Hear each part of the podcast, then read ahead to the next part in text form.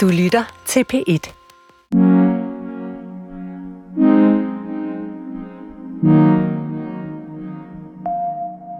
I aften skal min kæreste om sider have sit store ønske opfyldt på mine, vores og vores parforholds vejen. Jeg har ikke kunnet finde på flere omveje eller undskyldninger. Billetterne er købt. Det nyligt erhvervede lak- og lædertøj ligger på gulvet her på vores hotelværelse i Berlin. I den lille plastikpose, ekspedienten puttede det ned i, da vi havde betalt for det i fetishforretningen inde i Berlins midte for nogle måneder siden. Tøjet har ikke været ude af posen siden, men nu er der ikke noget at gøre. Ikke mere snak. Ikke flere overspringshandlinger. Inden længe er det meningen, at min og min kærestes fælles rejse rundt i denne her verden af lesbisk sex og porno gennem de sidste par måneder skal pike. I hvert fald, hvis du spørger hende. Mit navn er Christina Nyer Glaffi, og i aften skal du med mig og min kæreste hen til en helt særlig klub i Berlin, hvor det gælder om at mærke The pleasure of your own desire, som arrangørerne har formuleret det i teksten på hjemmesiden, der beskriver denne aftens begivenhed. Du lytter til Hvad tænder os to? Femte episode. Den store stykke sexfest.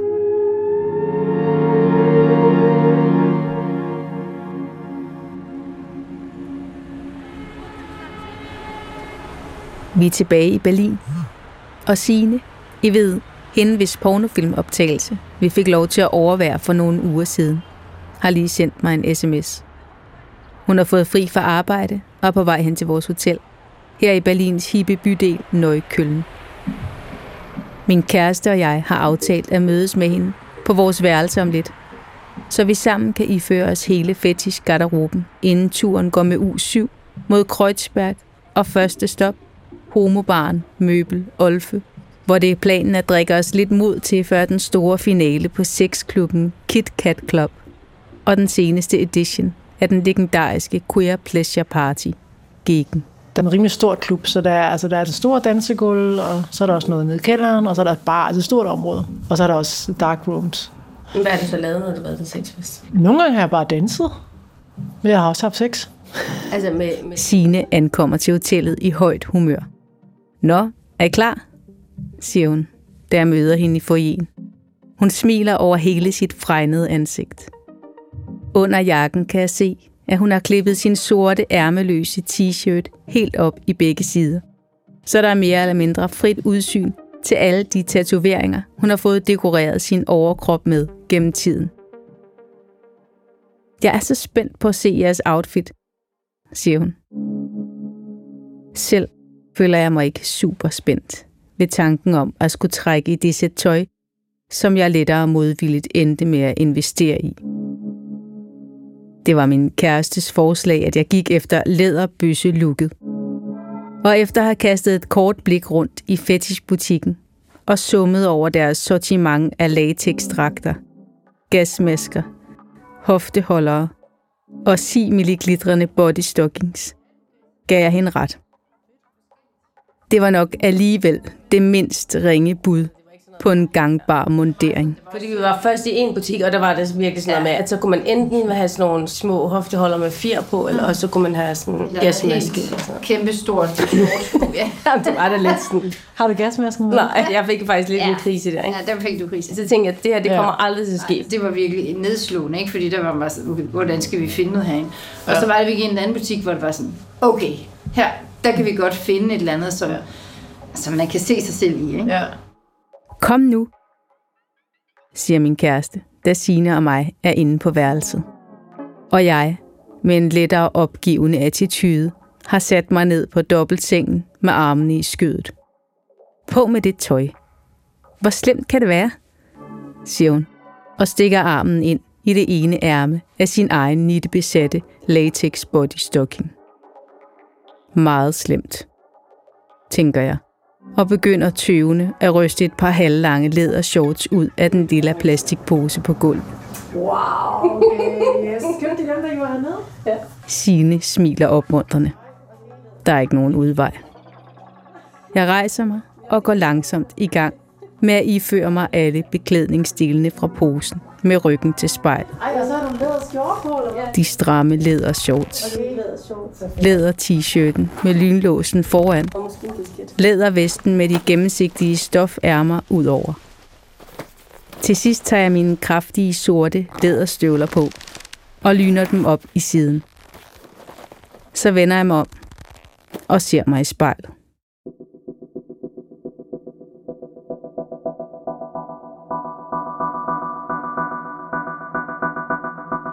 Det er jo slet ikke galt, tænker jeg, til min egen helt store overraskelse. Virkelig ikke, faktisk. Og drejer en omgang og retter lidt på mit lange pandehår. Jeg havde ikke for alvor åndsnærværelse til at meditere over tøjet på shoppeturen i fetishforretningen. Men nu hvor jeg genbesøger det her i spejlet på hotelværelset, er jeg ikke i tvivl. Det er simpelthen det helt rigtige. Og med et er det som om, at alle mine bekymringer, al min groen for dark rooms og fremmede menneskers kropsdele til frit skue, forsvinder som duk fra solen. Altså jeg vil sige, det nu her, lige inden vi skal afsted til sex, det er nok det tidspunkt, jeg har været mindst nervøs på. Altså af alle tidspunkter. Mindst nervøs. Ja, altså, mm. jeg har aldrig været så lidt nervøs for at skulle til sex, som nu lige inden vi skal. Jamen, du har ja. også bygget det op i dit hoved, så noget, hvor jeg tænker, okay, mm. det er nok ikke så vildt. Det er lidt ligesom, når man skal til eksamen. Og så når ja. du står og skal ind i lokalet, ja. så går det bare sådan, så kan du bare gøre det. Nu er min kæreste også trukket i sine korte, hullede lædershorts og de skinnende sorte støvler med sølvspænderne. Foto? Signe finder sin mobil frem. Skal jeg billeder her? Min kæreste gør straks klar til at posere. Hun lægger armen om min skulder og laver et lille vrid i hoften. Leather dykes. Hvorfor ikke, tænker jeg, og rykker helt ind mod hende og smiler tilbage til Sines telefon. Tjek jer ud, hallo. Ej. Inde på møbel Olfe smider vi jakkerne, der har skjult vores lidt vågede påklædning på vejen i ugebarnen, og bestiller tre gin tonics i baren. Klokken er 10, og stedet er pakket med mennesker. Det er non-binary aften, har dørpersonen ved indgangen oplyst os om, og det kunne være fint at blive hængende, hvis ikke vi havde andet på programmet. Et par kvinder, der har siddet over for os i baren, visker noget i Sines øre, da vi baner os vej mod døren. Vi var ellers populære, griner hun, da vi er kommet udenfor igen. Der kan du selv se, siger min kæreste og ser triumferende på mig.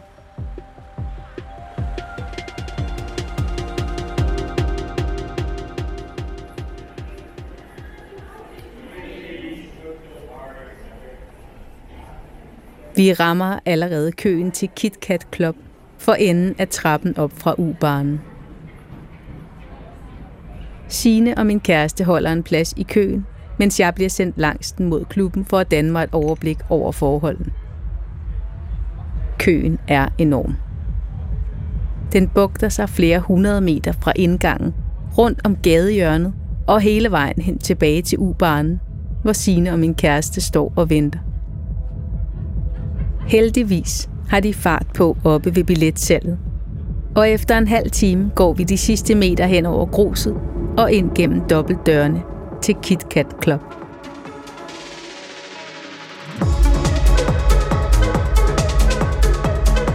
Vi står i en lounge af en art.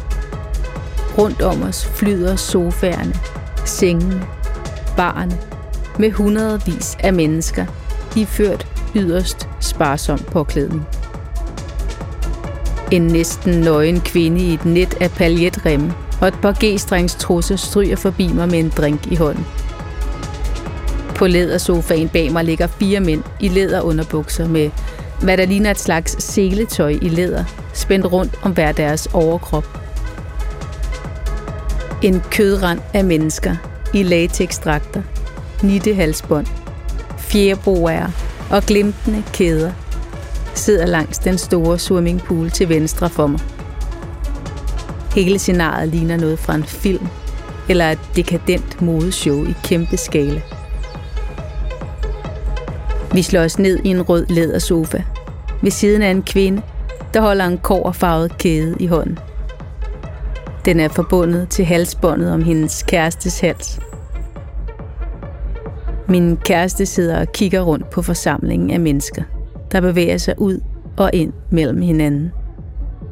For en gang skyld siger hun ingenting. Hun vender ansigtet mod mig og ser tydeligt imponeret ud. Skal I have en rundtur? siger Sine og rejser sig op. Klart, siger min kæreste. Og vi følger begge to efter Sine, der hjemmevandt bevæger sig gennem den enorme klub. Vi går gennem det ene rum efter det andet.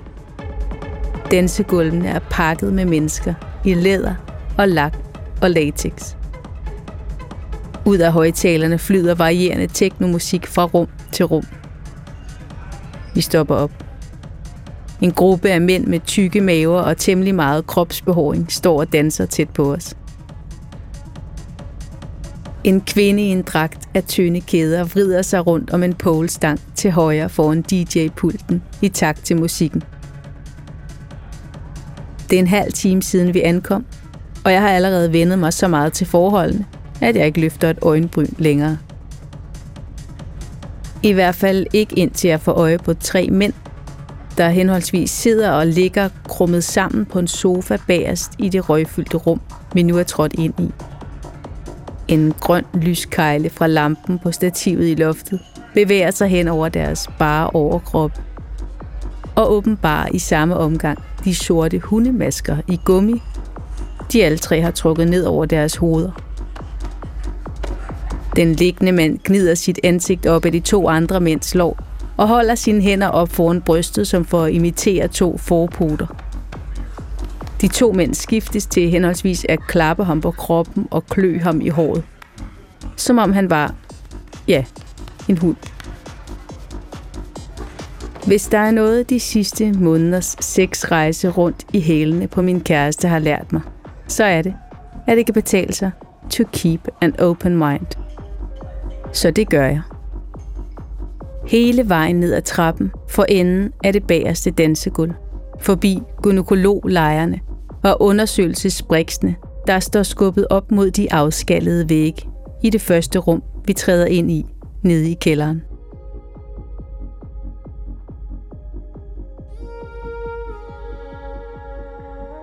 Hvor mennesker gennem årtier er blevet lagt til rette af en, de får i aften har givet magten til at bestemme præcis, hvordan deres fælles lyst skal tage form i halvmørket sammen med alle de andre. Du gør, hvad jeg siger, og du gør det sekundet efter, jeg siger det. Du behøver slet ikke at tænke. Det er bare at give slip. Du kan trygt lade dig føre. Du har slet intet ansvar for det, der skal ske. Du gav det hele til mig i døren. Din vilje er i min hulehånd, som jeg hæver om lidt slår den mod dine baller.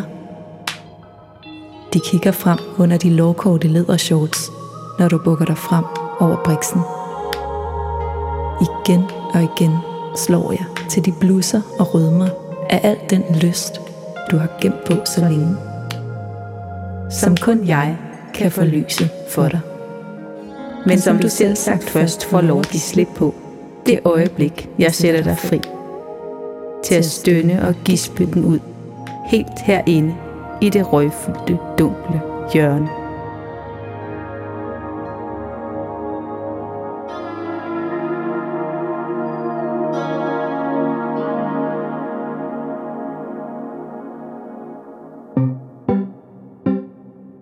Jeg spejder lidt rundt i kældermørket. Men der er til ikke nogen af gæsterne til festen, der har aktuelle planer om at forløse den ellers hemmeligt stemplede magtfantasi. Rummets interiør sætter i fuld sving i min hjerne. Ironien er til at tage at føle på. Her har jeg været ved at dø langsomt af angst og ubehag ved tanken om folk, der skulle have sex lige op i mit åbne ansigt. Og nu er jeg nærmest skuffet over den manglende aktivitet til festen. Jeg er ikke den eneste. Sine ser sig misfornøjet omkring, da vi når barn bagerst i kælderen. I den ene ende af rummet står en række dobbeltsenge. De snoede sengegager i metal er skubbet op mod murstensvæggen. Små grupper af gæster ligger og slænger sig med deres drinks i hånden, uden at foretage sig noget som helst utærligt. De er klædt på, som om de er på vej ned i den mørkeste SM-kælder. Men de opfører sig nærmest, som om de var til cocktailparty. Det er altså ikke som i gamle dage, siger Sine, der har holdt mindst fem års pause fra sexfesterne her på Kit Kat Club, mens hun har haft små børn og været for travlt optaget af dem og er passe sit fuldtidsarbejde som folkeskolelærer. Måske er alle de andre gæster også kommet for at få en på opleveren, uden egentlig selv at have mod til at bidrage det helt store til løjerne.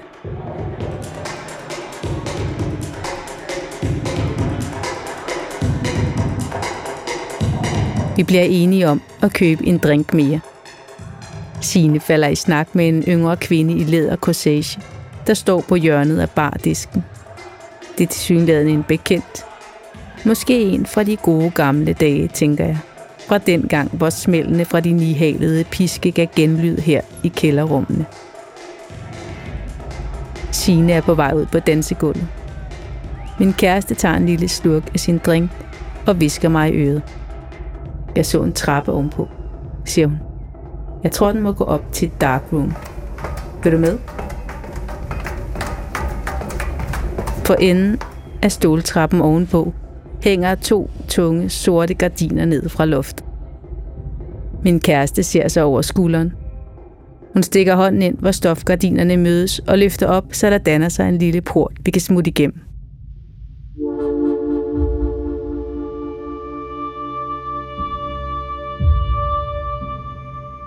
Det tager mine øjne et par sekunder at vende mig til mørket.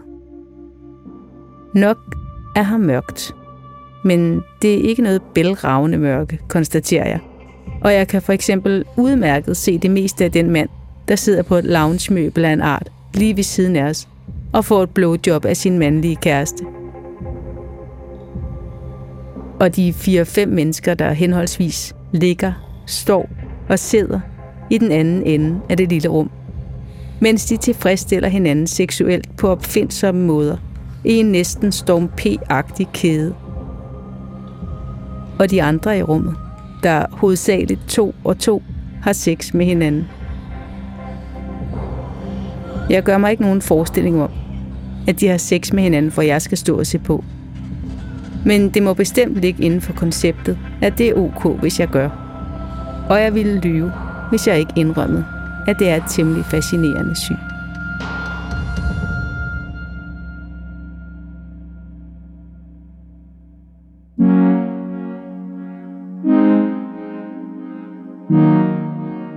Jeg registrerer min kærestes blik.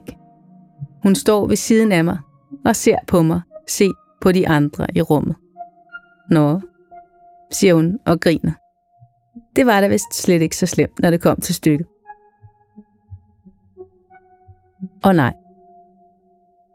Til trods for alle mine bekymringer og al min modstand mod konceptet sexfest, så er det faktisk udelukkende en positiv oplevelse. Som at være med i en kæmpe installation. En drøm, en fantasi, nogle andre har udtænkt, og som jeg er inviteret med ind for at realisere. Og en inspirationsbank af billeder, scener og klip, jeg helt gratis vil gøre brug af, hvis min egen indre erotiske biograf skulle løbe tør for stof.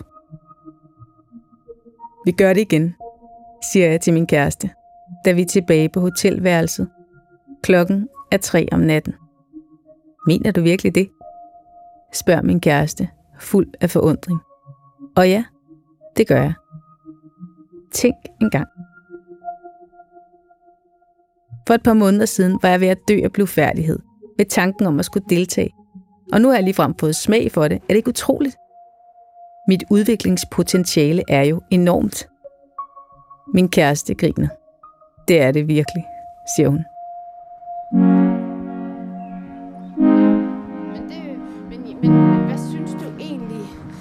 Fordi det, som jeg synes, der er så spændende, det er, at altså, så er vi til den der sex. Hvis vi kigger på alle de der mennesker, det er ikke fordi, der er sådan specielt meget eksplicit sex. Og så alligevel, så er der jo en eller anden form for frihed, vi så tager med hjem. Det er jo nok også det, alle de andre gør, ikke? Så, så tager vi det med hjem, og så lige pludselig, så gør vi alligevel nogle andre ting, og er sådan lidt mere frie i den måde, vi har sex på, ikke? Er Jo. det ikke sjovt? Jo, jo. Jo, det er sjovt. Gadelyset sender et mat skær gennem hotelværelsets blå gardiner. Min kæreste ligger med hovedet på puden og smiler. Hun ser virkelig glad ud. Jeg har taget med hende ud på en rejse, som helt ærligt har krævet alt mit mod og al min selvovervindelse. Og som jeg ligger der i sengen ved siden af hende, tænker jeg på alt det, vi har vundet ved det. Vi har en masse nye oplevelser i bagagen. Vi har udviklet os sammen. Vi er kommet tættere på hinanden. Og vi har givet vores sexliv lidt af en vitaminindsprøjtning. Mit hjerte, hvad ved du mere? Næste gang i Hvad tænder os to? Næsten lige da vi mødte hinanden, begyndte vi bare at gå i parterapi, fordi vi havde det sådan, vi kan kun blive bedre til at være sammen. Så gå i parterapi og havde en fantastisk parterapeut, som sagde sådan, jeg tror, I skal lave nogle dates med hinanden, hvor I planlægger, at nu skal I have sex. Og i starten var det sådan lidt vildt utiltrækkende, og Men i det liv, vi har, er alt andet jo planlagt. Fordi hvor skulle det ellers opstå henne, hvis ikke det var det noget, man sådan ligesom sagde, nu det her er det vigtigste. Det Ja. handler om at komme tæt på hinanden.